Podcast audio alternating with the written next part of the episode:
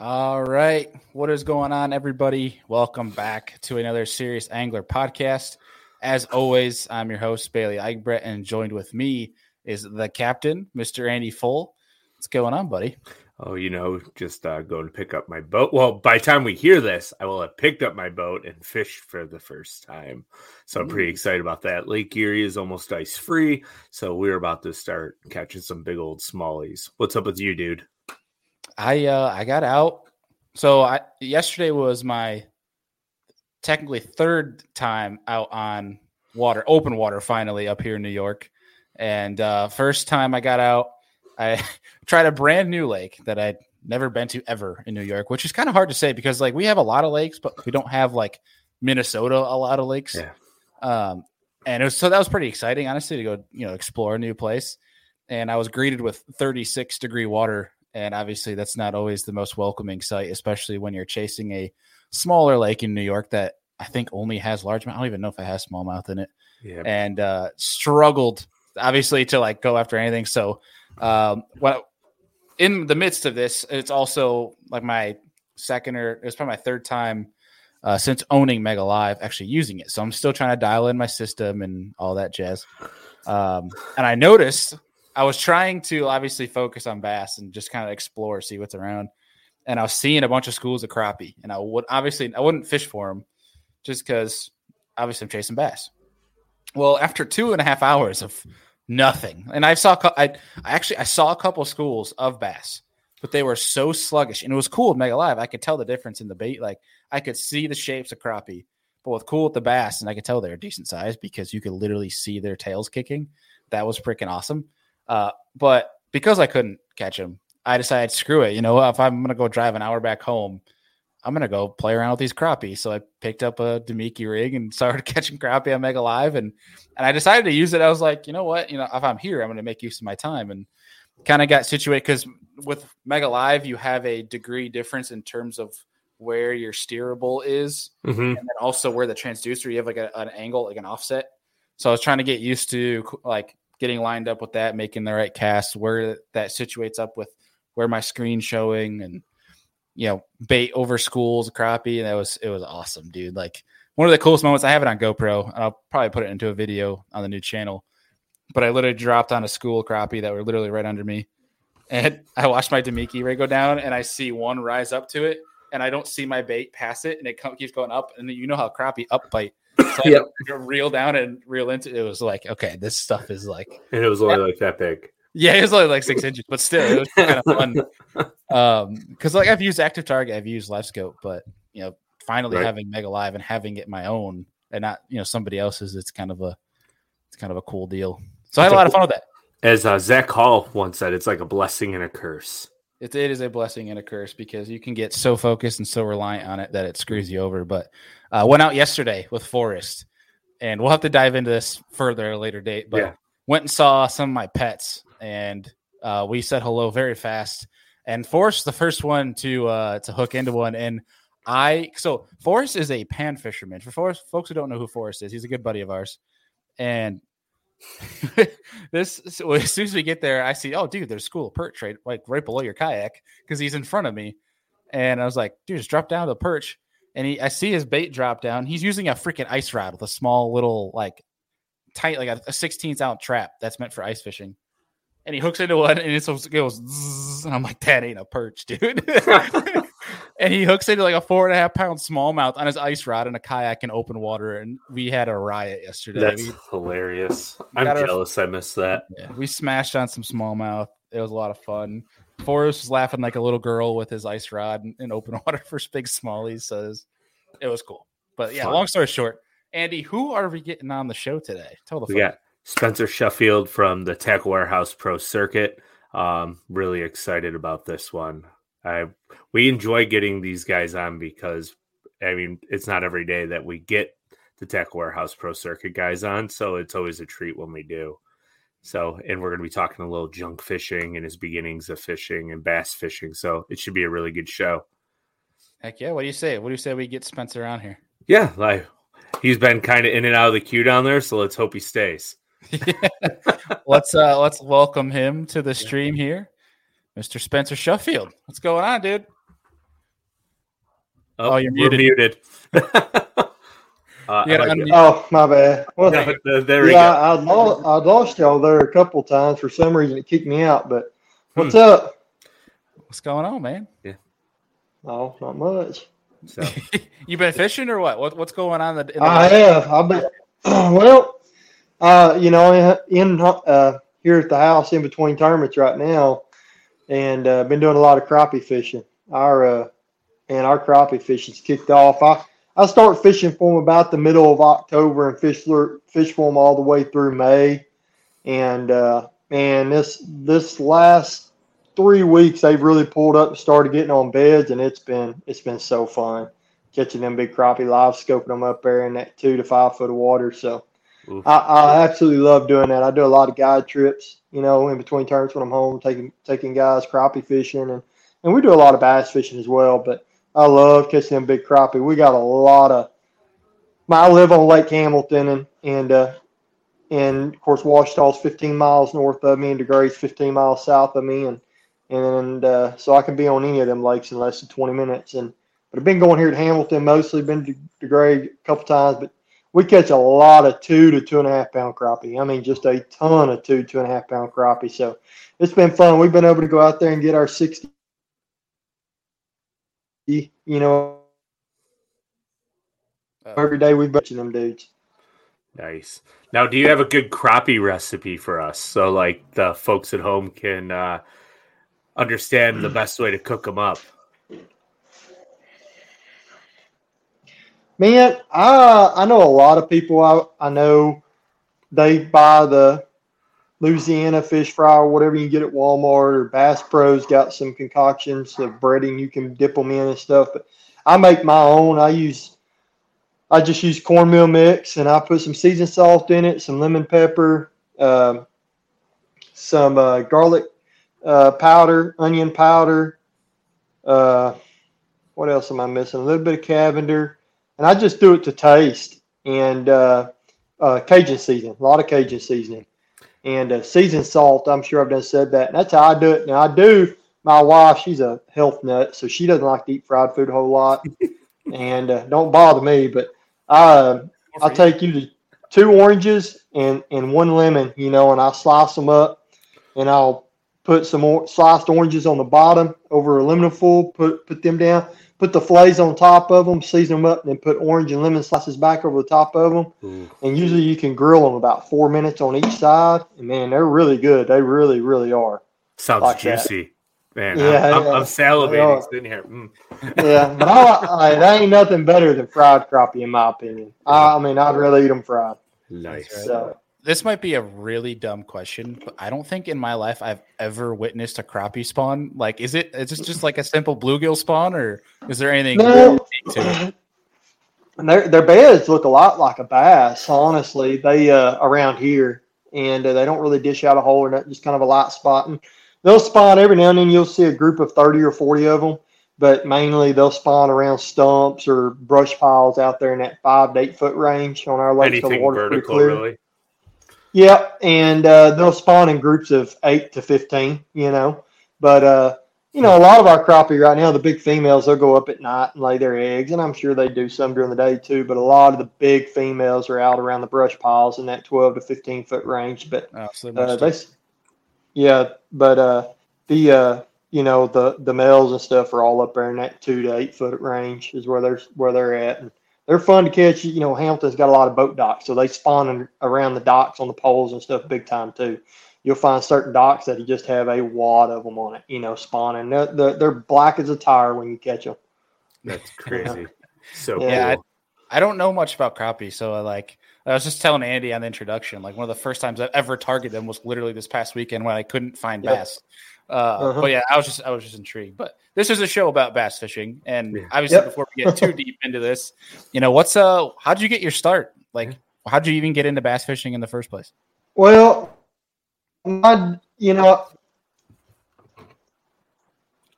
yeah, I was just raised in it, man. Uh, my dad did it, you know, 28 years for a living. I mean, that's he started at the age of 33, and uh, he fished the fished Bassmaster for 20 years, and then he fished the FLW tour for eight.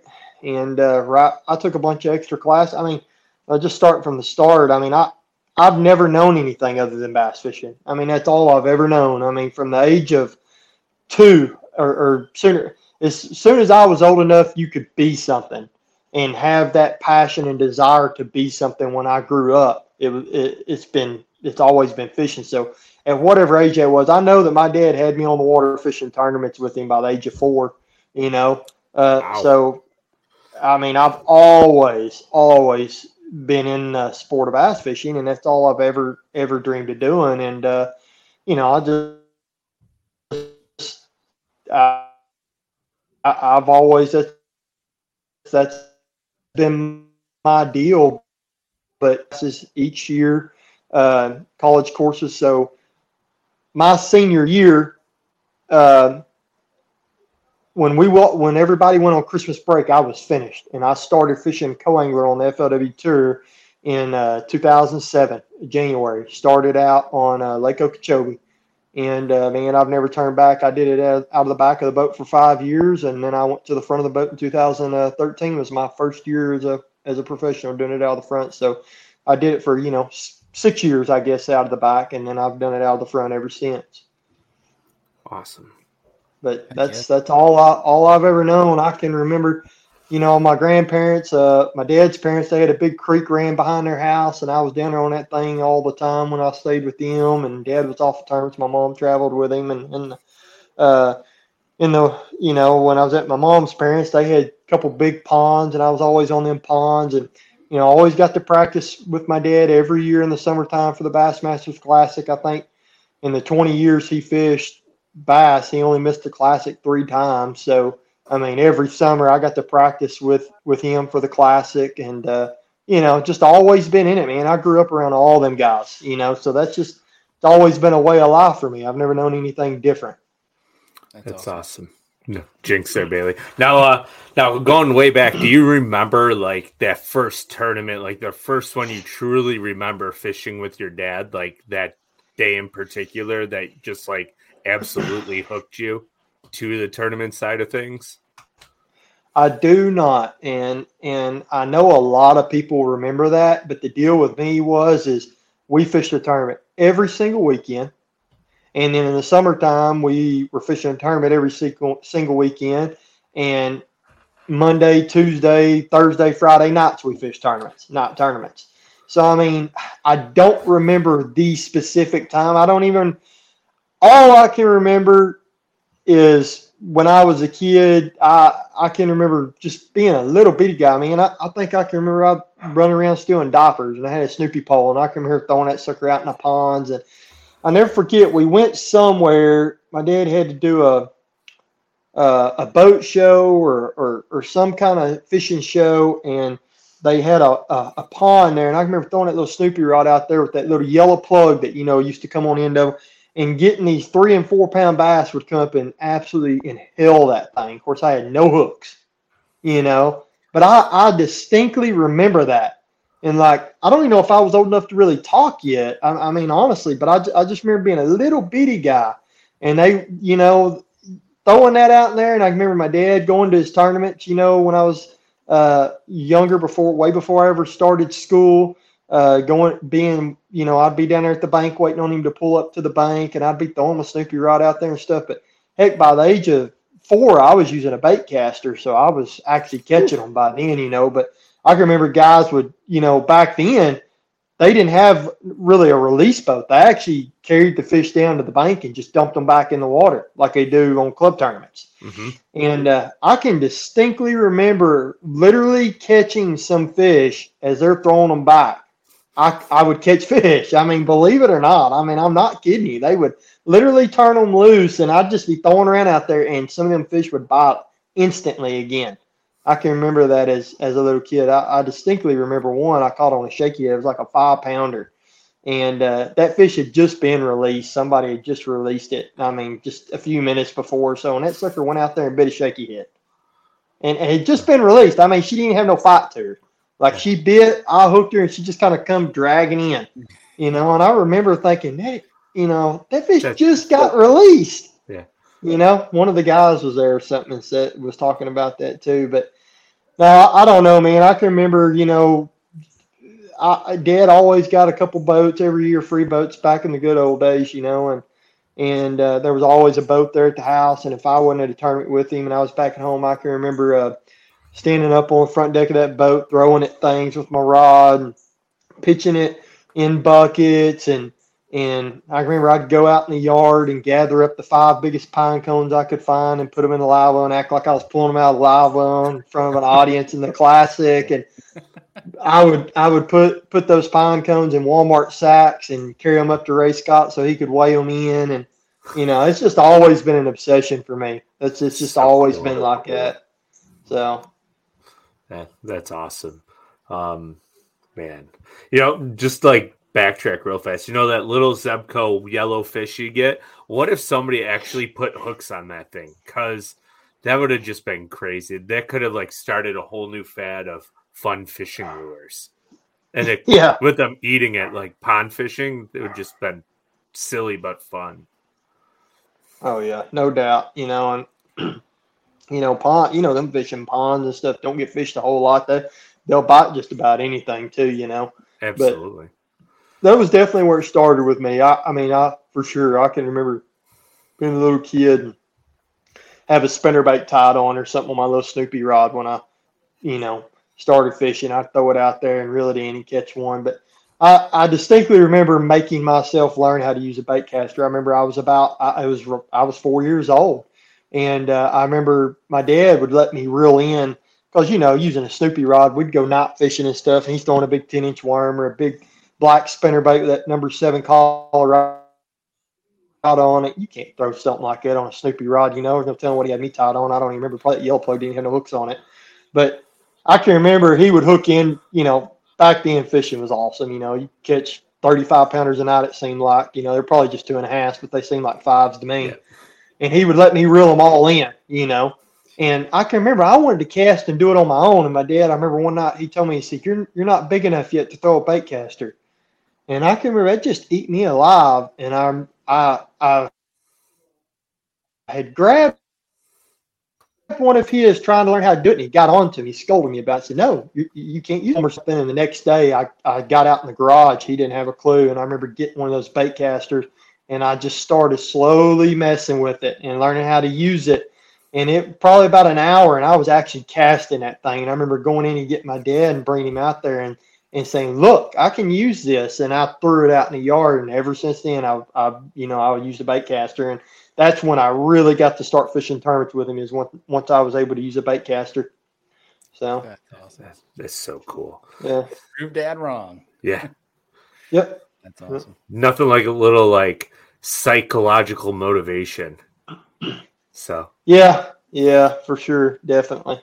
But uh, you know, it, it, was it was awesome growing up with a dad that did it full time, you know, and growing up around all the all the greats, you know, and stuff. But uh, man, I'm gonna tell you, my my fishing when I when I finally, you know, uh, got my own boat. I got my own boat when I was 16, and and uh, started fishing on my own, and and learned what what I was as a fisherman. You know, who I was. Found myself on the water myself is when I really, really, you know I mean, I always enjoyed it. Don't uh, I'm not saying that, but that's when I really big time got into fishing. You know, yeah. because growing up, all we ever threw was a big half three quarter ounce jig, a spinner bait, and a and a rattle trap. You know, I mean that's all we threw. I mean, Dad didn't throw drop shots and swim baits and and a lot of that stuff. So I was able to come back home after I started fishing co angler, and uh, a lot of these guys I was drawing out in the West Coast, like a Gabe Bolivar uh, Justin Kerr. I mean, there was multiple guys I drew from the West Coast that I started learning a lot of these finesse techniques, and I can remember coming back home with them and just absolutely just started winning so many tournaments as a 17, 16, 17, 18 year old kid um, using these finesse techniques because our fish had never seen it. You know, and I can distinctly remember when I first started winning multiple tournaments uh, night tournaments and weekend tournaments. You know, my dad, I was beating him consistently.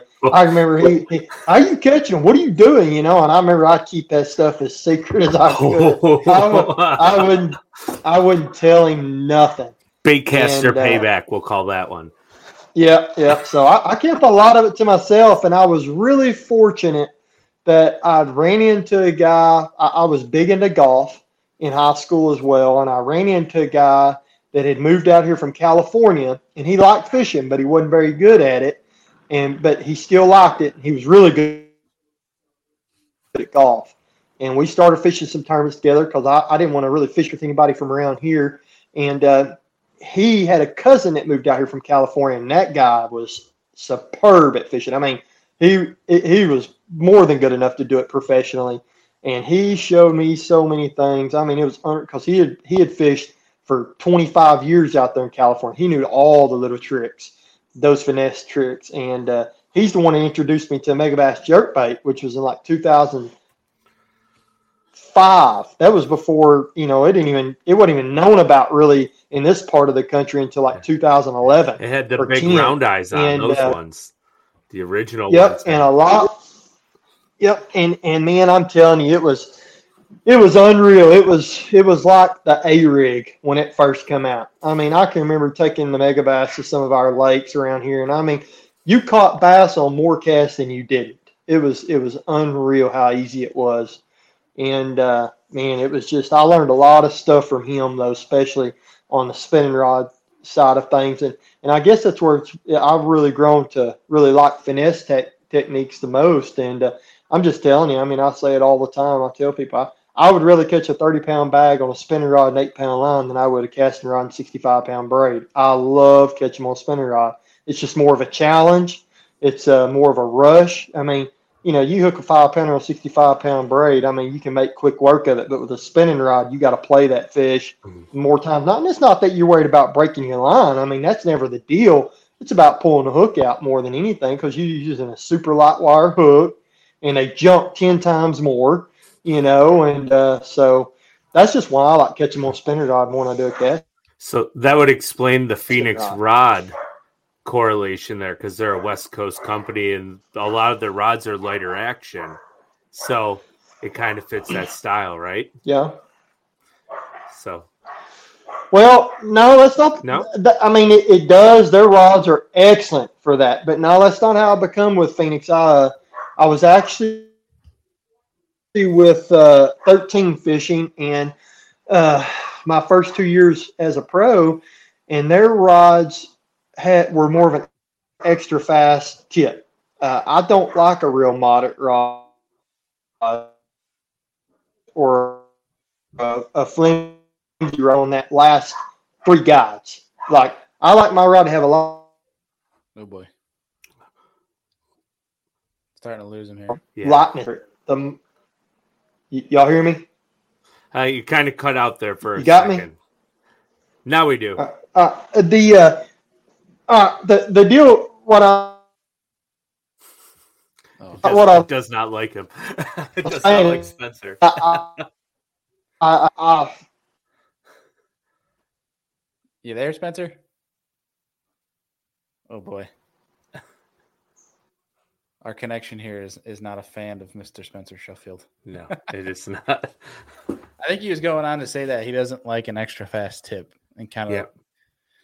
But trying to talk about that correlation, I think, from moving from 13 to Phenix. You got us now? Yeah, yeah, I got you now.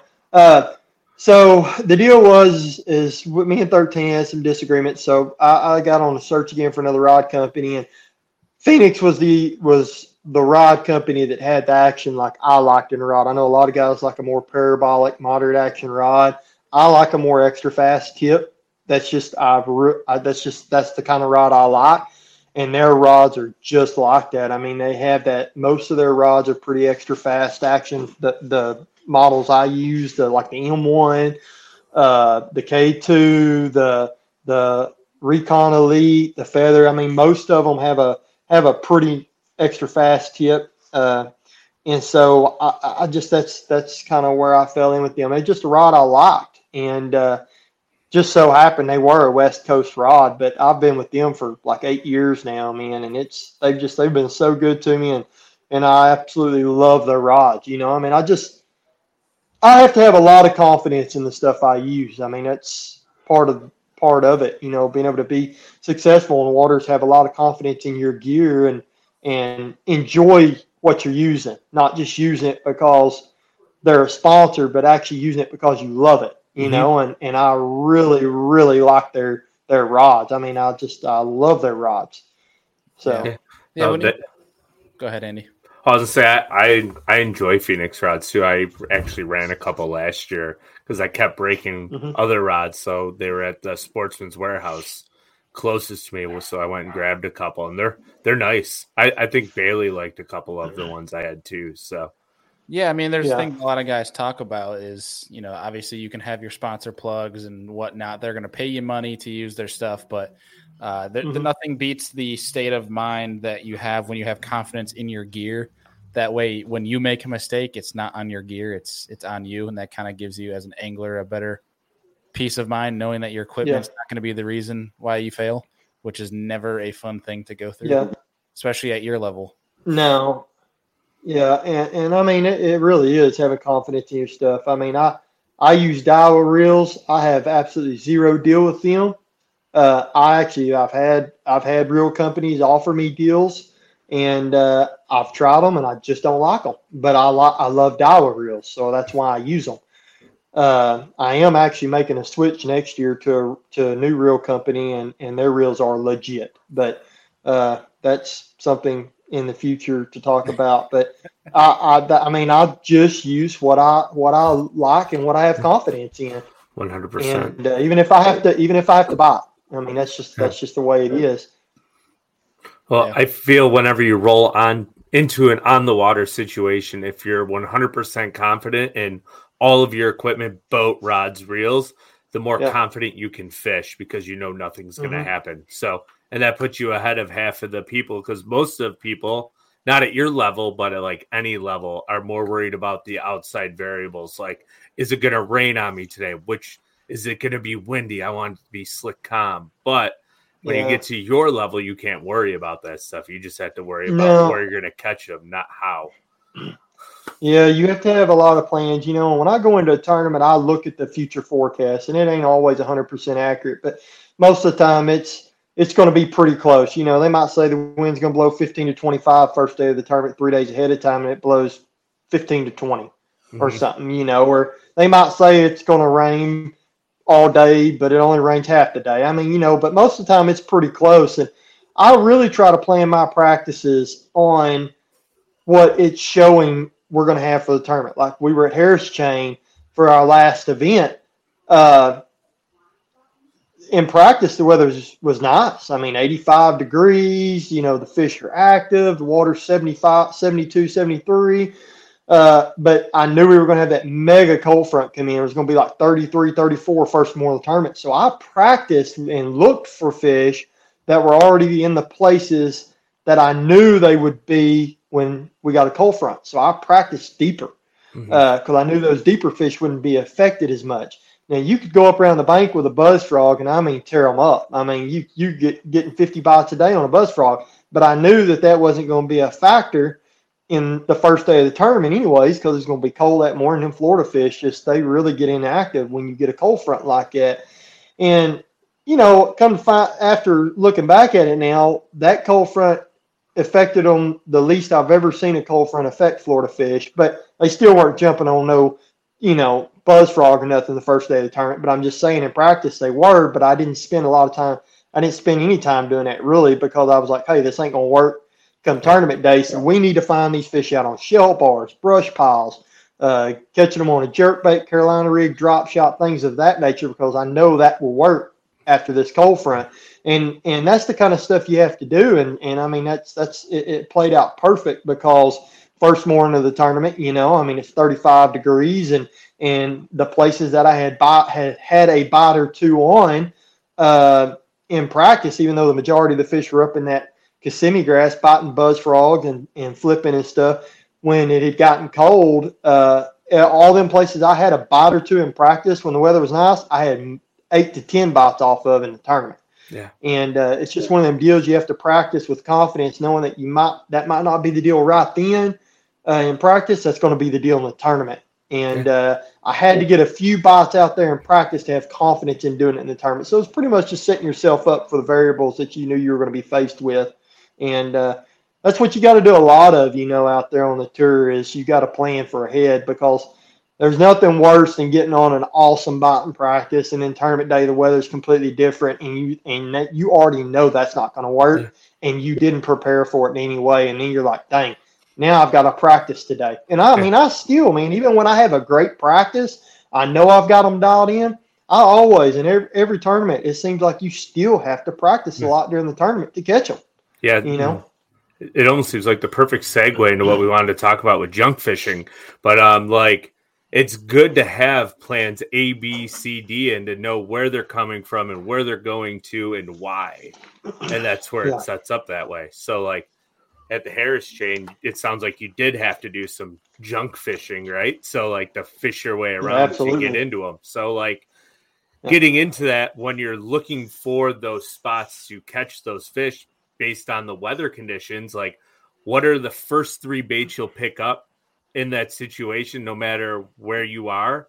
Like your three confidence baits and kind of run with it in a practice situation to prepare for the tournament.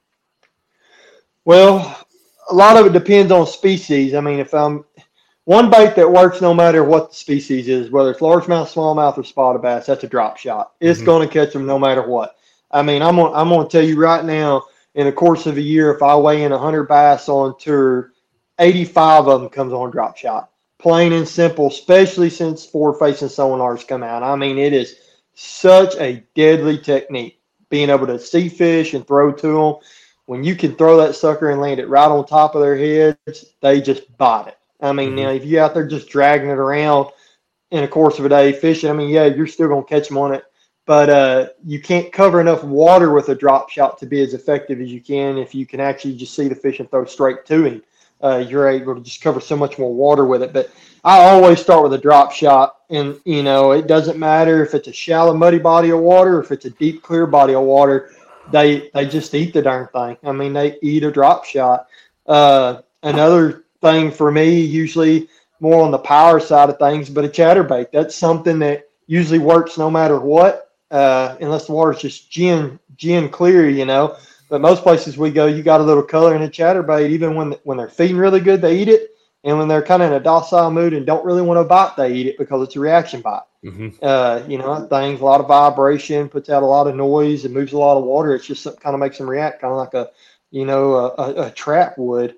Uh, so I've always, you know, a chatterbait something I've always got tied on, and it, it seems like no matter, like I said, one of them days where they're just really biting, or one of them days they're not biting, it just you a chatterbait always gets bit, and uh, man I don't know. I mean, probably a Neko rig or something like that. You know, uh, I, i've got you know, I usually throw a, a, a 30 second if I'm fishing shallow with an Neko rig, and like a 364th if I'm fishing out deeper with it.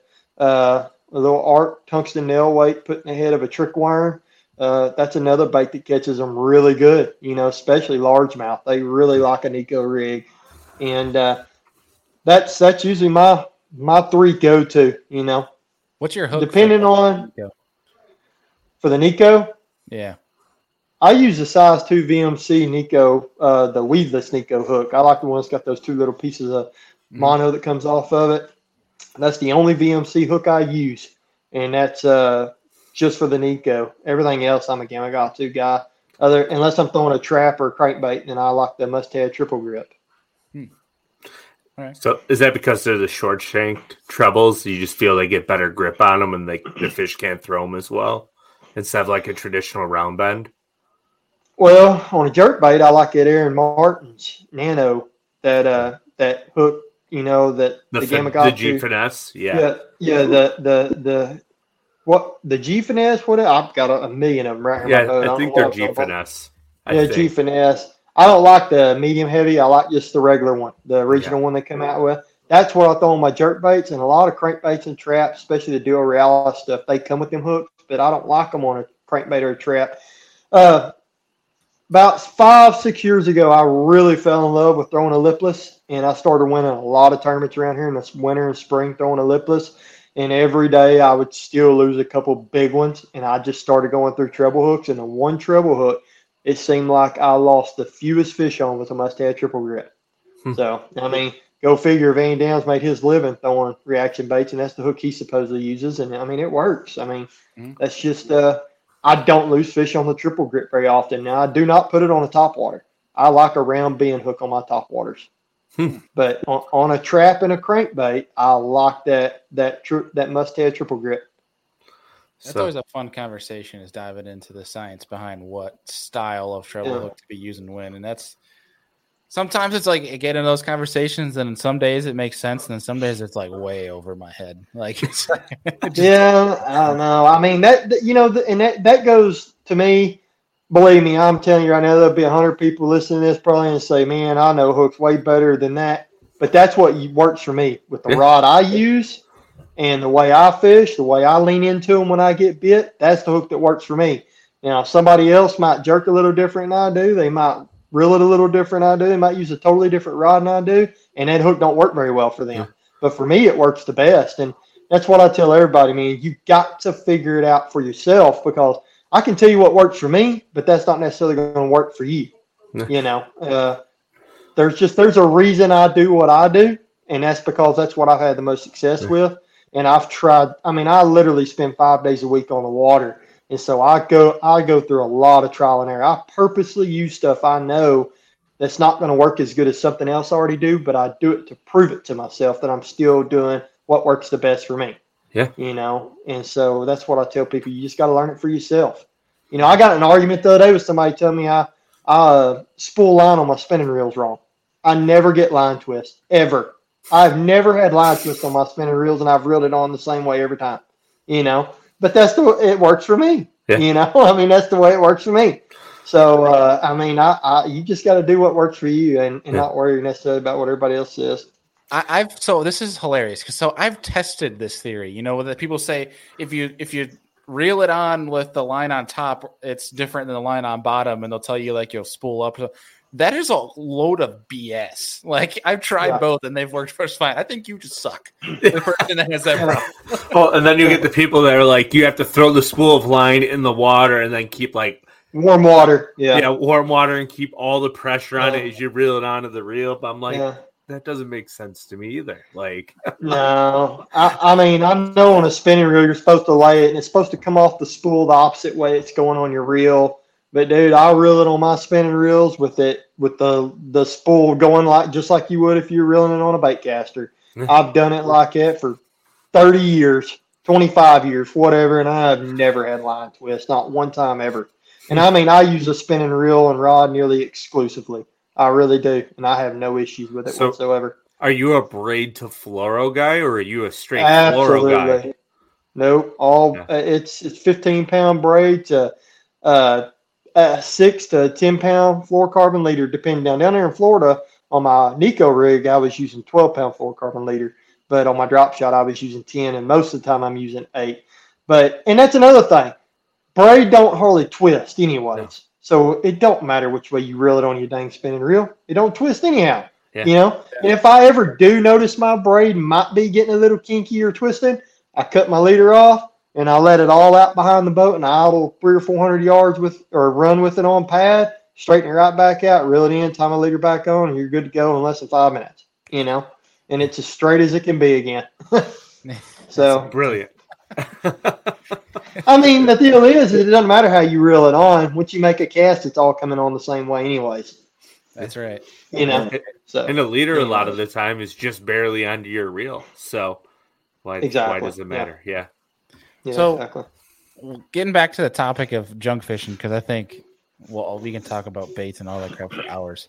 Um, hmm for in, in the spirit of, of junk fishing, it you know is that something you know in practice that you kind of get a feeling for or try to do just to have multiple things going, or can you kind of get an indicator, you know, going into an event, whether it be weather or whatever variable that it's going to be kind of you're going to have to have multiple things going and, and junk your way through a specific tournament. If that makes sense. It just seems like I'm always junk fishing, honestly, and I don't like to. Uh, I, I don't like to refer to myself as a junk fisherman. I, I really like getting with one or two things and sticking with it. And that's what I try to do. Uh, but I like when I roll up to a place to see what all I can do to get bit. So, I mean, if there's a lot of good shallow cover, I'll throw a chatterbait top water, flip it, you know, see if I can get bit doing that. I'm always going to look for that, you know, drop shot live scope bite or jerk bait live scope. I mean, you just have to nowadays. It don't matter what, what kind of body of water on you're on. There's going to be some sort of fish suspended or holding out offshore that you can catch doing that. And it just seems like that's your where your better quality fish is you know, where your better quality fish are eight out of 10 times is offshore, no matter where you go, uh, most of the time, unless they're all up on the bank spawning, which is rare. There's still a bunch of them out either way. Uh, but yeah, I mean, I do. I, I, like to fish what's in front of me and what looks good. I like to run down a bank with a chatterbait and a little buzz bait and frog and flip. But it's just, it's funny because when I'm fishing here around the house, all I do is power fish. I rarely have ever have a spinning rod in my hand. But when I'm on tour, I rarely ever have a casting rod in my hand. It's always a spinning rod.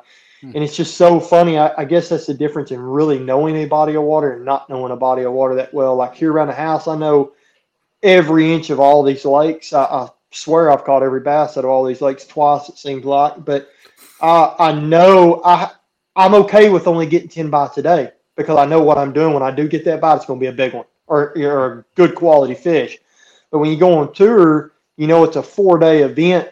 You got to figure out the population of fish. You can't just fish for big ones. You can, but if you do that every tournament, you're gonna finish in the hundreds most of the time. But because those guys are so good at figuring out the majority of the fish.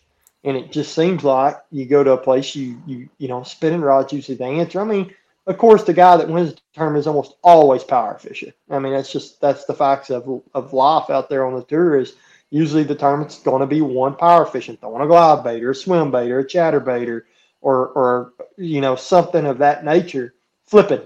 Uh, but you know, I've had the majority of my success exclusively with a spinning rod. I mean, I catch them. Don't get me wrong. I caught uh, five of the fifteen I weighed in down at Harris chain on a chatterbait. You know, I caught uh, all of them on a drop shot and a Neko rig the first day. But the second day, I think I weighed I weighed in three on a chatterbait, and, and then the third day, I weighed in two on a chatterbait. So I do a lot of that too. Don't get me wrong, uh, especially if I'm in a body of water that's got a lot of grass or a lot of docks. I catch a lot of fish, power fishing, but for the most part, you know, um, I like to just stick with a something on a spinning rod, like a little three or three and a half inch swim bait or a uh, a drop shot and Neko rig, and I just try to figure them out with that because once you figure out how to get them, you know, you figure out uh, where the majority of the fish are.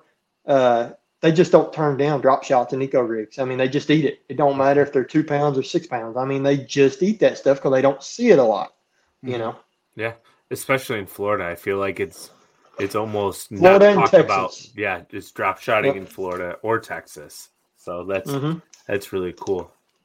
Do you think? Uh, here's a question for you. Do you think that junk fishermen, I know you don't like to claim yourself as a junk fisherman, but people that are efficient junk fishing, do you mm-hmm. think they're more consistent and uh, have a longer, we should say, career in professional bass fishing because they can junk fish and they're not one track minded? Oh, he muted himself. Oh, absolutely. I mean, for sure, because those guys are fishing strictly off instinct. And I, I mean, there. I, when I was saying I don't refer to myself as a junk fisherman, I, I don't. I mean, I fish on the fly a lot. I mean, as far as junk fishing, like I might in practice caught them running a certain type of point or a certain kind of bank with a drop shot, and it seems like in the tournament you end up having to completely scratch that. I'll still catch them on drop shot, but it's on totally different type stuff, you know, or something. Like I have to just completely fly by the seat of my pants. I'll have to run up and fish a dock or fish this point and then run out and fish that hump. And then, you know, you're still running around kind of clueless as to not necessarily clueless. I mean, you're going off each spot, giving you a sign of what's going on that day, but I'm still doing it with one technique. Yeah. It might not be the same during the first, uh, the second day of the tournament as it was the first day of the tournament. But I, you know, I feel like it to me is kind of a, that's somebody that fishes more it, it, I mean, that's kind of a junk fishing deal, but more by instinct. I've always considered a true junk fisherman as a guy that'll run up on the bank, catch one on a frog, back out with a deep dive and crankbait and catch one, and run back up and flip a dock and catch another one. And you know what I mean? Like there's no rhyme or reason to really what he's doing. He's just running and fishing what looks good. Or hey, I caught I had a few bites on a frog, had a few bites out deep, had a few bites on the top water in between, and he just kind of does all of it all day long and makes it work. Catches five decent ones. I, I've never, I'm not going to say never have done that because I have a bunch that kind of stuff, but it's it's very stressful when you literally have no idea how you're going to get your next yeah. Like I just don't like fishing like that. I like having an idea of I'm going to catch them doing this, but it might be on different types of stuff than I caught on yesterday. Like Potomac River last year, for example. You know, I finished 11th there, uh, and the first day I caught them fishing uh, docks. The second day, I caught them fishing grass and laydowns. And the third day, I never caught them doing any of the three very good, but I had to mix it all in. I'd fish a little grass, catch one, fish a little laydowns, catch one, fish some docks and catch a couple. Uh, caught some off seawalls. I mean, it was just so random, you know. I mean, I just kind of had to throw it all together. Uh, so it, I mean, it, it, can be rough out there. I mean, it it's stressful yeah. on, on guys that are yeah. true junk fishermen, in my opinion. Very stressful. Well, I think the common denomination here is that junk fishermen can have many different definitions to them, yep. and mm-hmm. and virtually what it comes down to is you're able to fish the moment, right? and yep. be able to apply a technique or multiple techniques to different situations throughout the day. So you can't really hone into a simple definition of what a junk fisherman is. It, it's yeah. somebody to me. It's somebody who's openly adaptive to fish the conditions on any given day and allows the fish to tell you what is going on, as opposed to trying to make the fish adapt to what you want going on. Exactly, exactly, and that, that's that's kind of where I, I kind of fit myself more in that category. Like you know, it's you just got to go out there on on tour because so many of these bodies of water you don't have a lot of experience on, or you've only spent you know, eight to 10 days on them in your life. And it's kind of one of them deals where it's never the same. And you go back the next year or two years later, you just kind of each bite, you kind of have to piece something together. Okay, this fish was on this. You run two or three more places or stretches or things like that. And if you can get another bite or two pretty quick doing it, then you're like, okay, we're getting, we're putting something together. But a lot of times you don't get another bite doing it. So you, you scratch it, you start running something a little different, and you'll get a bite doing that. And but I'm usually still kind of doing it along with the same bait. You know, I like mm-hmm. to take a bait that I know they'll bite when I do get it in front of one and just fish it on as much stuff that I like to throw that on, like kind of like I said with a chatterbait. I mean, you know, some days you're catching them off docks on it, next day you're catching them off grass or laydowns on it. You know, I mean, it's one day or the other, one or the other is going to be better. You know, I mean, it's mm-hmm. rarely ever just take off and everything you fish with it, it's working. I mean, you know, a lot of times you can put that trolling motor on 70, 80%, and just haul off down a bank with it, you know, and you'll get about an hour. You know, that that happens a lot of times. But there's always a rhyme or a reason to where they're at too, you know, but it's just figuring out the complete puzzle. And the guys that win those tournaments usually see something in a bot or during the course of a day in practice or the first day of the tournament that really clicks them off. And I've been in that position where I should have won a tournament or almost won a tournament. And one little thing, I mean, something very small, minute happened in a bot or something you saw that it just clicks and you're like, whoa, that this is so easy. And then you can run it all over the lake. And I mean, it's like there's no wrong. You can't do any wrong. You're like, how did I miss that? You know, I mean, it's so easy to catch them. You're catching 50 keepers a day, and a lot of them are good ones. And you're you're talking to other guys, man, I didn't get seven bites all day. And I'm like, dude, they are biting like crazy out there. But it's something so small that's so easy to overlook, you know? Uh-huh. And it's just so hard. A lot of times we make it more difficult than it really is. Well, in the case of drop shot fishing too, right? It could be just sitting still, dead stick in it, or just shaking it a little bit or hopping it. It could be the biggest difference in catching 50 fish or seven bites a day. Yeah, or the style of bait. I mean, yeah. that that was a huge deal. Smith Lake last year when I finished second to John Cox. Uh, the first two days, I had like 12 and a half the first day, 10 and a half the second. I was using a, a, a Fluke Junior um, in a in a pearl white albino color, and, and I was still catching, but I was having a lot of fish go down on that thing and not eat it. The uh, the third day, halfway through the day, I'm still not really catching them very good. uh, and I just for some reason decided to make a little change, and I went to a tiny fluke. And I mean, within 30 minutes, I had 16 and a half pounds, and I went right back out the next day and caught almost 18 pounds spots by just making a little inch and a half adjustment. I mean, that's Yeah. all it was. I mean, a tiny fluke was three inches long versus the super fluke junior being what four inches long. Yep. Mm-hmm. You know, I mean, it was it was just that small of a difference, but that made all the difference in the world. And you would have never thought it. You know, you would have never thought it. It sounds like smallmouth fishing to me. In a way. Yeah, I can. Yes. Yeah, Because there are days that they will only eat like like a magnum dream shot type bait, and then there's other days where they want like a little two inch something, and you're just like, what the hell? Yeah. yeah, I know. Yeah, and I've I, the last two years I've spent a lot of time up on Sturgeon Bay fishing for 'em. That's my favorite place in the in the country. I'm just telling you. And I've noticed that I spent 15 days up there last summer, and uh, man, it, it, it was it was pretty neat to see how they do it. One day they they the drop shot was the deal, and the next day they didn't really want a drop shot; they wanted a Ned rig. I mean, it, they didn't changed. They just they they just wanted a Ned rig versus a drop shot. Yeah. You know, I don't I don't know. It's really weird, but it's it's cool to see that stuff because you kind of make that little memory bank on that, and you, Mhm. you know, kind of make a little mental note to that. And the next time you're confronted with that situation somewhere, you're like, you know, I I remember two years ago.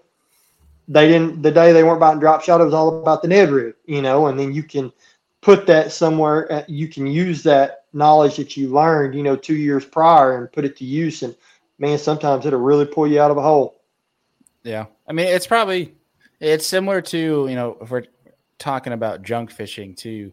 You're going down a bank and you catch one off of a laydown, and then you see one on live scope off to your right, and you catch them suspended. But then you see a mat come up and you you junk fish and you, you, you throw one in, you catch like a four pounder through the mat. And then you go down and you find another mat, say another 100 yards later, you catch another decent one. And then you kind of get onto that pattern of like, huh, junk fishing can kind of lead you to that what might be the more consistent, more Yeah. high quality pattern. Yeah. Just kind of that part of that. learning. Exactly. And and, and kind of, my I mean, we you know with live scope, it's hard not to throw at every fish you see now. If you do get bit at some of them, you throw at with a bait. But I'm the kind of guy that if I'm going down a bank doing what you're talking about, I'm going down a bank and I flip in a mat and catch a four pounder, a fish out to my right on live scope, and I throw it there with a drop shot and catch it. And then I go on down a bank and flip another mat and catch another four pounder, and then I see two or three deeper and I throw at them and they don't bite, then I'm the kind of guy I'll lay that spinning rod down, I'll pick up that big weight, and I will do nothing but flip mats the rest of the day. You know, because I, I had two bites in a row doing that. And I mean, I try to get on whatever I feel like is the strongest spot for that day and stick to it because. I mean, you know, so many times you can be doing the right thing just at the wrong time, but if you stick with it, it end up working at some point or another during the day. Yeah. You know, it's just a matter of getting in that right area, be doing it at the right time. You know, and so that's kind of what I do. You know, I, I try to go with the high percentage stuff. If I feel like flipping the mat's going to be my best chance to get to the goal weight I need for that day, then that's what I'm going to do is flip mats all day. You know, unless it's just straight up not working. And then I'm like, okay, we've got to bail. I mean, on this because we've got three hours left and we're not catching them doing this. We've got to do something different. And it is still to this day. I mean, man, I spend 300 days a year on the water, and it's still to this day. It's hard to pull the plug on something that's been working so well. I mean, it's it's really hard to do that. You know, it just it just is. I mean, as a fisherman, mentally, I mean, I do it all the time, but it's just so hard to see something that man, yesterday this was working so good. Why is this not working today? You know, and it's just it's mind boggling sometimes. Mhm. It's called fishing. Yeah, no doubt. Like, Yeah, for sure. it, it uh i we all i not to the level that you're at but I mean, we all experience the, those situations it's just what i find is when you're able to become adaptive it helps a ton instead of being like i'm just gonna flip this jig for jig for eight hours all day because in practice that's the only way i got a four pound bite because that will shoot Yep, you in the foot yep. more times than not so Almost every time. Yep, Yeah. it will for sure. Do you uh do you have a rule like so we're talking about that pattern when you realize I'm gonna flip mats because that's where my quality bites are going. Do you have a rule? I know some guys are like two fish or a pattern or three fish to a pattern, or is it just like you have that feeling like you know it's going to be the deal? I mean, you sometimes see it right off the bat. You're like, man, this ought to be the deal. And you do it for five minutes and catch a good one doing it. You're like, yep, I knew it.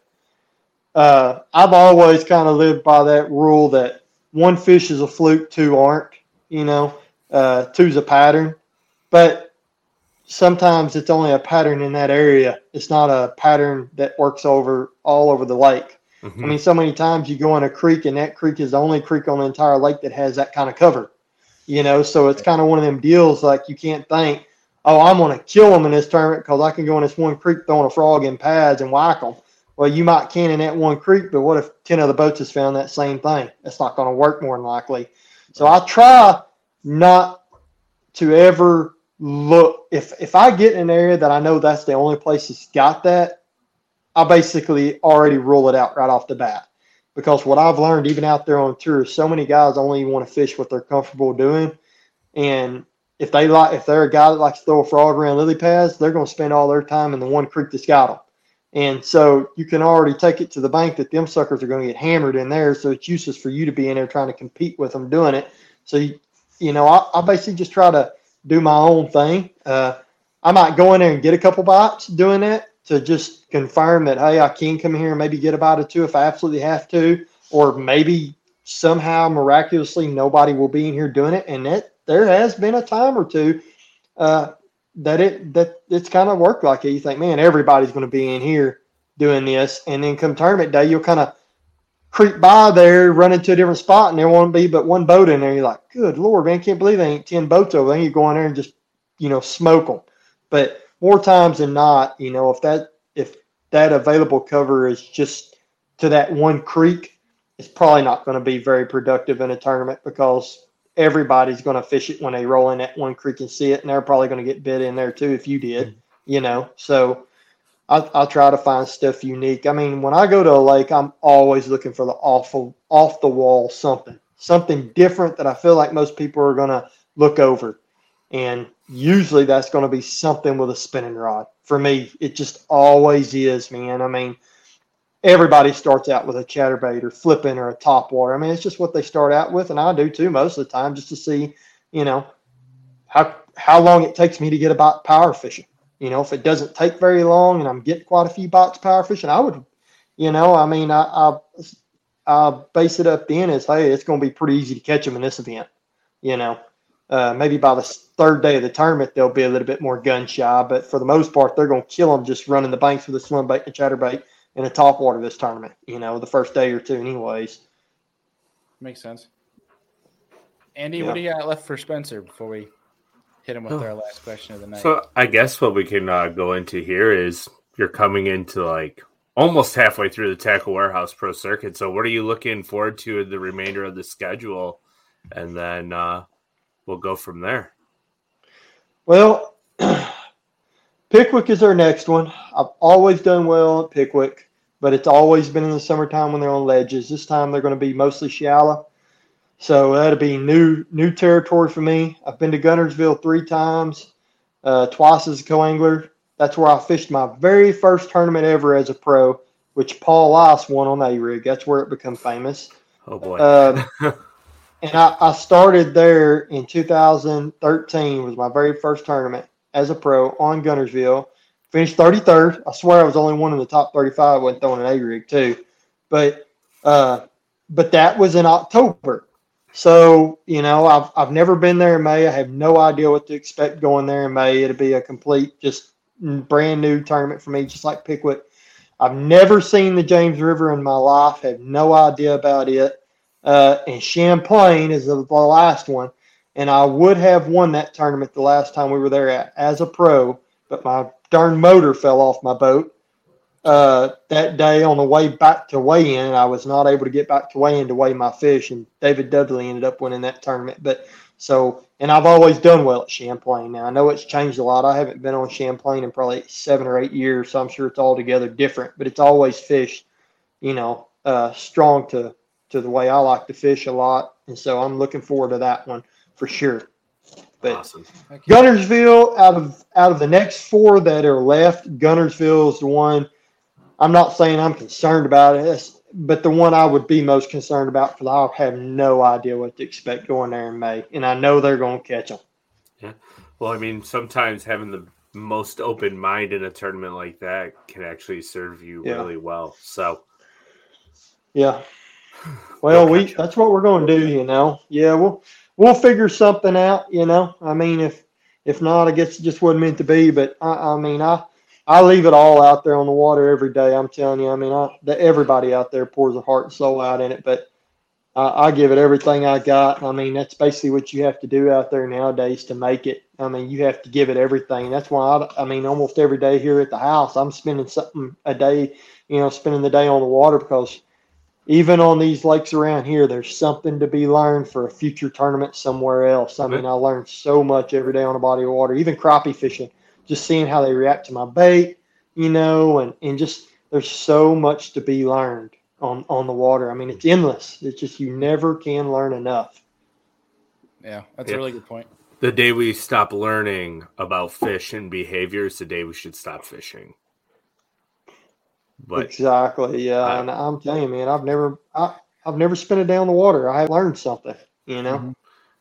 Unless you're a Lake Okeechobee shiner guide, then that's probably when you should hang it Yeah. Speaking of that, I, I was down there last year in a tour event. I pulled in this area where I found a bunch of good ones, and I'm going down this bank fishing. I mean, I'm seeing some big ones swimming around. I can't get them to bite nothing. This guy pulls in with shiners. I mean, for an hour, they sit there and they're just every cast catching a three to seven pounder on a shiner, and I'm like, this, this ain't even right. You know, I just, I was. You know, I mean, ain't nothing they're doing wrong. I mean, they're out there to have a good time, and a guy treating that guy's making his living doing that. But you know, it's just frustrating when you know they're there and you can't get them to bite, and yet guys are throwing live shiners out there and they're just, I mean, the dang shiner hits the water and it's just boosh, you know, and freaking five pounders eating shiners left and right. And you're like, God, why can't just one of them bite my prop bait or my Senko or my swim jig, you know? yeah, Just two of them. stupid You know? It's just, it's unreal. I know, man. I'm telling you Yeah. it's it's crazy, you know. But I'll tell you something else that's frustrating. That's that's that forward facing sonar, man. It blows my mind at how many fish are really in our lakes. I mean, never even had a clue until you got it, and there is so many fish that just don't bite. No matter what you do, they just will not bite. It's it's crazy to me. It's just a it, it's a frustrating tool to have and know what you're looking at. And no matter what you do, you still can't get them to buy. You know, you might throw it 250 to get one of them to buy. You know, it's so frustrating. Um, one of our, well, our other co-host who runs the the Monday episodes, Business from the Bass Boat, he mentioned to me we are on the phone earlier, and he asked me to ask you about your live scope mount because he mentioned that you have a, a custom mount for your live scope. Yeah, Yeah, he, yeah, yeah. I've got a custom. Yeah, if you don't want to, but he he he asked me to ask you what that's all about. yeah, yeah. I've got a. Uh, uh, heck, I'm here in my boat. I'll show it to you right now.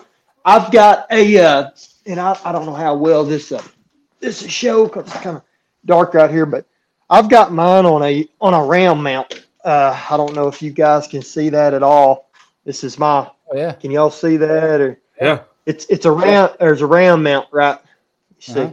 ram mount right here, and there's this is just the Beast Fishing Innovations. They've come up with this concoction here, but there's a mount here on the trolling motor shaft that's got a ball on it. This little ram mount hooks to the ball, and then we put a ball connect it to the transducer underneath, and the other end of the ram mount hooks to it, and I can tweak this up and down, out, in, however I want, and get angles that you cannot get with actual live scope mount. So on that live scope mount, the one that actually comes uh, from Garmin, I think is 45 degrees.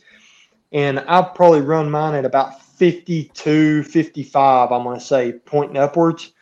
And so I can actually see my jerk bait hit the water 100 feet away from the boat, like it's 10 foot in front of the boat, and I'll never lose sight of it all the way back. and it just hmm. makes you so much more effective. Like so many guys can see their bait 50 feet out front of the boat and they think, man, I've got it dialed in. Dude, I'm telling you, I'm I'm seeing what they're seeing at 50 at 100. And it's all because my angle is shooting a little further forward. Uh, the way that cone is on that on that Garmin, like you you can see out a 100 foot in front of you if you've got it on the Garmin mount, but you're not seeing at the same angle I'm seeing. Like mine is shooting more upwards. And so I might lose a little bit on the bottom. Like a fish, the way I have mine set up, a fish has to be about two to three foot up off the bottom before I'll see her. But I see everything better that top five foot than most guys would. And the reason that's so important for me is because being able to see that bait splash the water. And of course, I've spent a lot of time with live scope. I mean, that's that's basically what I'm known for out there now. And it's not dude. I mean, I, I was making top tens for live scope ever come out. It's that's not. I I that I genuinely love catching them using live scope. To me, that's like a top water bite. It's the best thing there is is to watch a fish go down on your bait and and then she's there when you pick up on. I mean, there's just nothing better reeling a swim bait across the top of one and just seeing her just shoot up off the bottom. You, I mean, there's nothing better than that to me. Nothing. That's why I'm so obsessed with catching crappie. But it uh to me, I, I've gotten where I don't have to look up anymore when I make that cast. I've got my distances on that screen. Just visually looking at that screen, I can make a cast in front of the boat and land right on that target every time out in the front without ever having to look up. But it's so crucial to land that bait in the exact same air, the exact same spot that fish is because if you're not getting the brightest return of your bait at the same time you're getting the brightest return of the fish, if you don't have them both in the screen at the same time and you miss her by three or four feet left or right, more times than not, she'll never bite. And so being able to see that bait splash in the water instantly tells me whether I need to reel it in and throw a little bit further to the left or just a little bit further to the right. I can always hit the distance perfect every time. But sometimes the wind will push it a little more to the left or push it a little bit more to the right than I want. And I'll see my bait splash the water, but it'll be vague instead of bright. And if I've got the brightest return of that fish in the screen, I've got to have the brightest return of that bait splashing on the top of the water. And that's why I run it like I do on that mount. And it gives me that gives me that better visual of the surface of the water. And I can see that bait splash out there instead of that bait having to sink I know a lot of guys will tell you. I mean, I don't know if y'all run live scope or whatever, but you a lot of most guys will tell you they never see their bait until it sinks about five to eight foot deep before they'll actually see it in the screen. It's already sunk five to eight foot deep before it actually comes into view out there on the end of their cast. Well, with mine, I literally see it when it splashes the water. I mean, as soon as that bait hits the water, I see it on the screen, and that just saves me an extra five to seven, eight seconds sometimes, you know, to be able to burn it right back in and throw it right back out there again until I'm I make that perfect cast where I know I'm going to go down right on top of that fish. Efficiency. It's huge. Yeah, I mean that, and that that that's what it is. I mean it's that is a big deal, and I mean there's other reasons too. I'm sure. I just I get a lot better picture, and I can see my bait from a lot further out with it on that ram mount and that son that that transducer pointed in that upward position a little bit more. So instead of sitting like that, I've got it more like that, mm-hmm. and that just allows me to see a lot more efficiently at a lot further distance. So off scope at 60, 70 foot in front of the boat, I can very effectively run it at 100 to 120. And so just think at the at the much more distance I can cover in a day instead of only seeing 70 foot in front of the boat, I'm almost seeing twice as far in front yeah. of me as most guys. So I'm probably seeing twice as many fish in a day to throw at. Wow. I think awesome. that what's kind of cool with that forward facing. Um, I've used ActiveTarget, I've used LiveScope, and I own Mega Live now. But like with the ranges in terms of feet, I think it's interesting to see and put into perspective how like people think, oh, 80 to 100 feet, you know, they think it's like a bomb cast when really it's it's not that far away. Like it's you're not putting all your effort into making a, hundred foot cast. I think that's what's kind of crazy. Like especially no, when you I mean forty to fifty. I mean that's basically an easy flip. Yeah, I mean that, that's the distance, and and uh, you know, I mean, a lot of guys might say, hey, I mean, 100 feet, I can't throw a jerkbait 100 feet, but I can tell you right now, I run my live scope on 120, and almost every time I make a cast with a jerkbait, I'm watching a hit out there at the end of the screen at 115, 118 feet.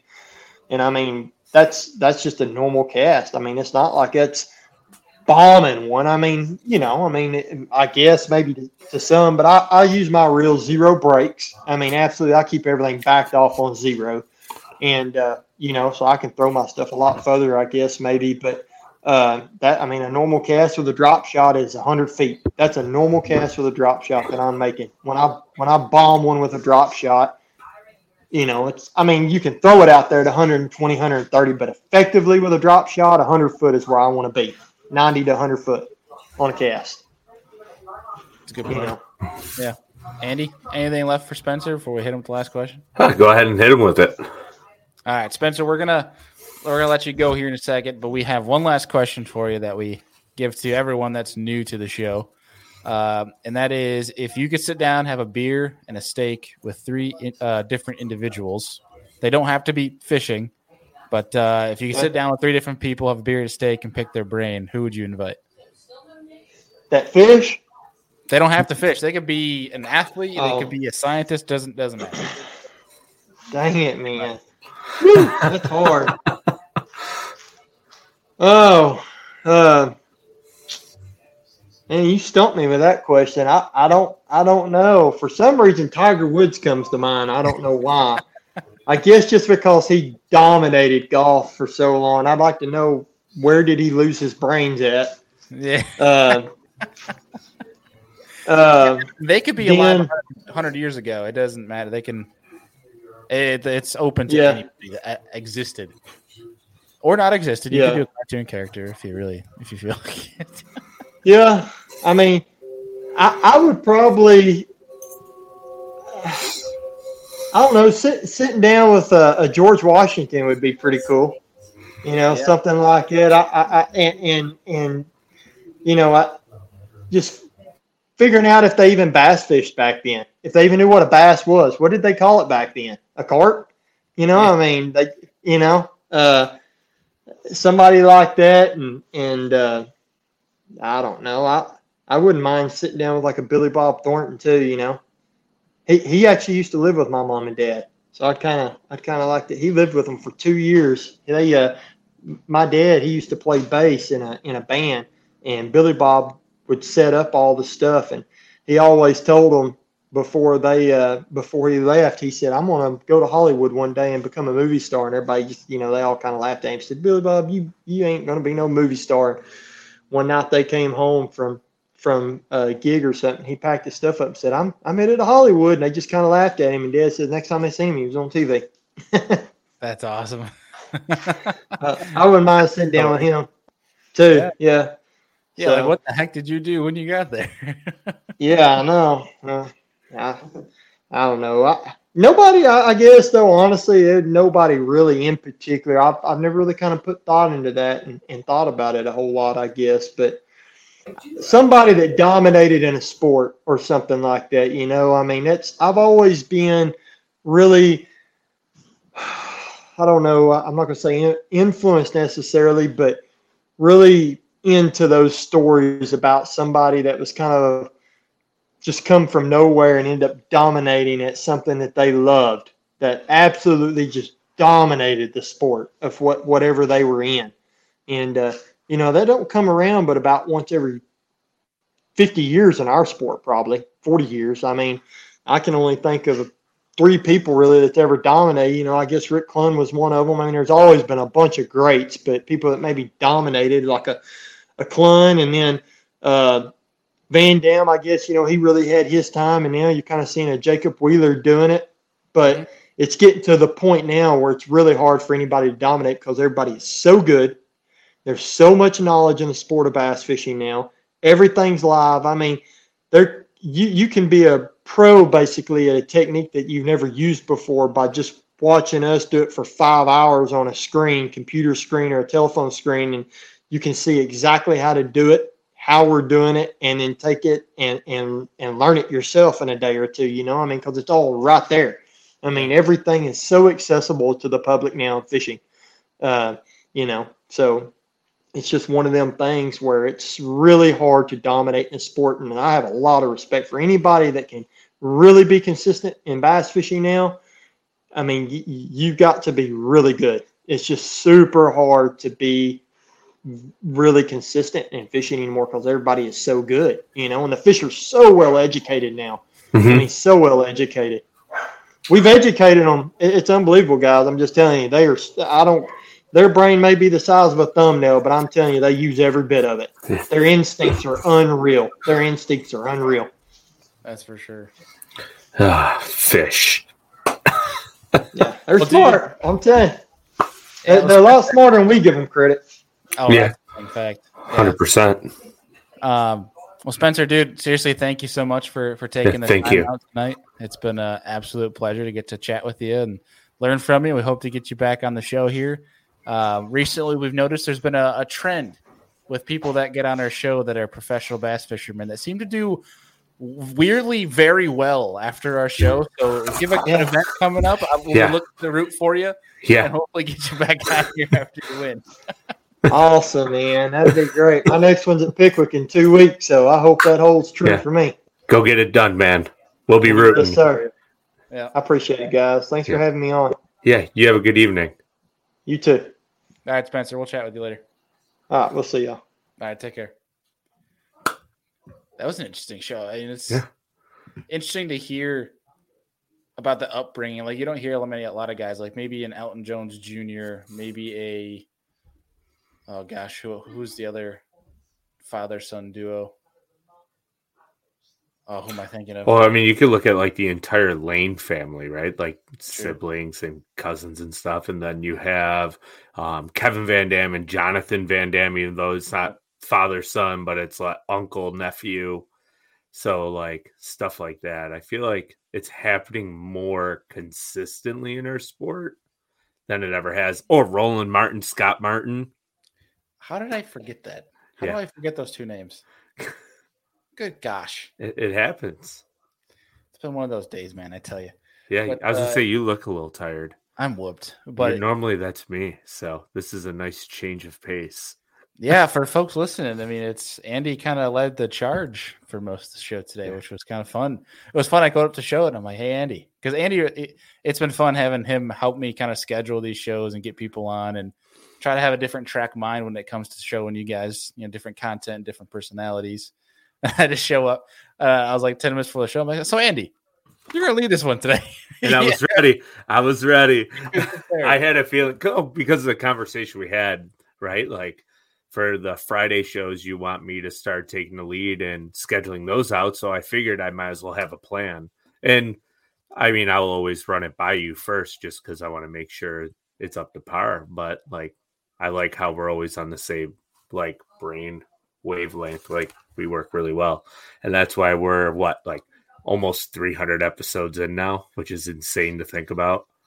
for yeah for the entirety of serious Ang, if you want to talk about total episodes including bonus episodes like this is the 277th serious angler show Yeah. So this is our 177th together. i think it's more than that because so, uh, the fantasy fishing shows are all bonus Oh. episodes they're not factored into that number Yeah. yeah and neither is Nice. business from the bass boat which is one of our segments for folks if you haven't checked out a business from the bass boat segment obviously if you listen to the show you see those are posted on mondays Tho- those aren't even factored into the number either because deacon has his own tally in terms Yeah. of show numbers Yeah. so i mean we're over 300 for sure in terms of total episodes on this network but Yeah. it's uh, as a serious angler in the uh, this deal having anglers on you and i talking topics it's been 277 episodes my friend So so let Well, me actually, tell you no, this. No, no, I'm wrong. 278. She said, "Wow." So No, let's wait, I'm just wrong too. I'm, I'm wrong again. It's 279. Was it? 279. We're filming Oh earlier God. in the week than usual, folks. Yeah. Uh, it's, it's So- 279. We're almost 300. Well, Maybe so we like should do a party for 300. yeah, random pundit here, right? Like if somebody just started listening to Serious Angler today and wanted to start at number one, you're looking at a full year's worth of episodes just to get caught up if you listen to one episode a day. So good luck.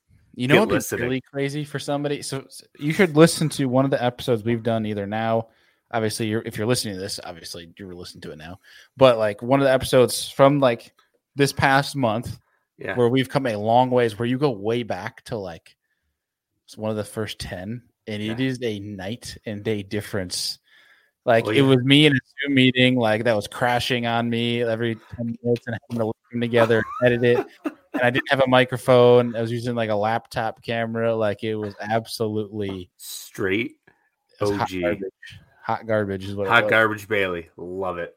Hot garbage. but it seems like ages ago when it's really Yeah. it was what two years two and a half Yeah. years? We're coming up in two years of being together before we brought on Deacon in what July, I think we figured it out is.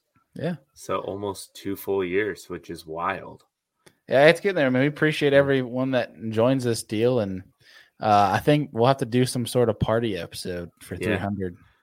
We did for 200, so We I guess we've got to keep that streak Yeah, going. 100, 200, th- it's time.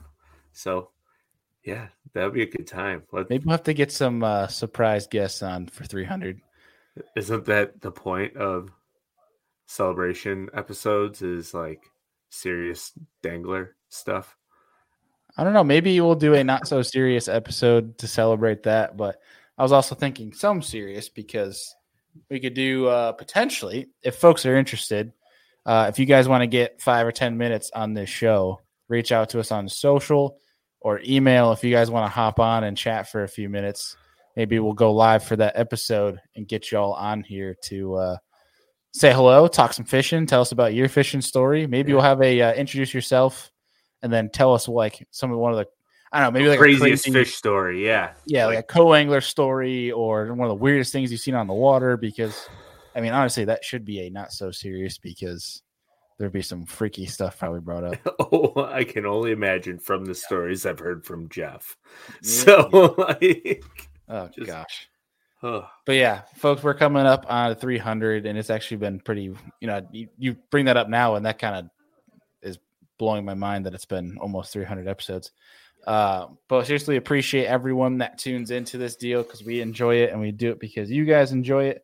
Uh, overall, it's a fun time. We like to spread education, knowledge, positivity, and fishing in this industry, and uh, which has been interesting. Had some it's just been on my mind recently of uh, some people that like to just be negative, like publicly and trash other things that have don't have any impact on them, but will go out of their way to negatively talk down or try to degrade what someone's doing.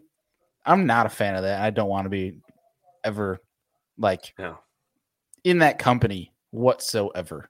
I just want to put that out there because I, I was that's been on my mind kind of recently. I see some guys that are really working hard at their craft, have their own thing going, worked it and grew the, themselves organically, never done a bad thing at all, and they're getting trashed down because they like one company over the rest, which I think is ridiculous.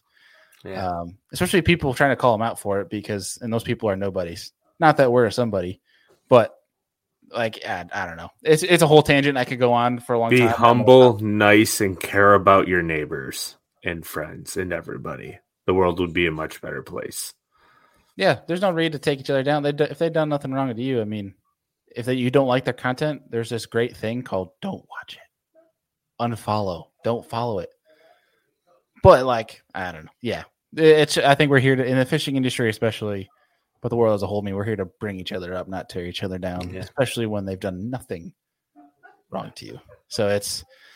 All right, it's just one of those things where I'm just not a fan. But uh, again, this is a tangent that I could go on for hours, and I'm going to opt not to for the sake of the listeners that are probably like, "This guy's crazy," and we're just gonna. They're probably already exited the show already. But I just wanted to put that out there because that was on my brain, and it's our platform, and I'm just gonna say it because I feel like it. So there you go. That's fine.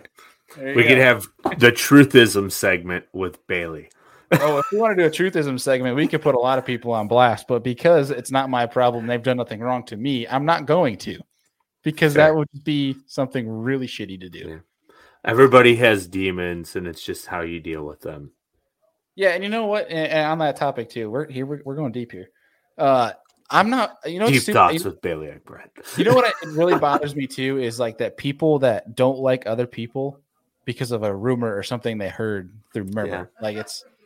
I, I there's one thing to hold that into account, put it in your brain, keep it in the memory bank, but like don't judge like just because that person has done something to someone that's a whole different story like if they're good to you Yeah. then don't Yeah. treat them like crap because of what you heard if they're treating you good treat them back like it's hmm. And don't go off a hearsay because you never know the true story. exactly you weren't there Right. obviously some things are more legit than others but Yeah. just speak yeah all right we'll, we'll, we'll end our deep session with that we'll end it with that because good god who knows where we're gonna go with that maybe we'll Yeah. save it for episode 300 yeah. But either way, folks, we appreciate all of you guys, and uh, we will see y'all soon on Tuesday Night Live.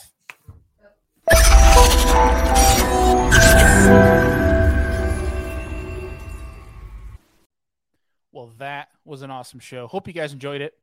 If you can and your app allows it, please leave us a rating and review. It really helps us get seen more, which allows us to access more time and more variables to be able to bring to the show to make it better for you guys.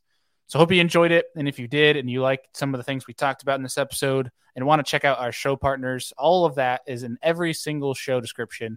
You can click down there. It's got all of our discount codes, all of our links to our show partners where you guys can go and support the people that support this show and help us make this show happen. And of course, this show does not happen without you guys. You guys know we appreciate you. You're the Sear Sanga fam. You're the reason we're here. Appreciate y'all, and we'll see y'all on the next one.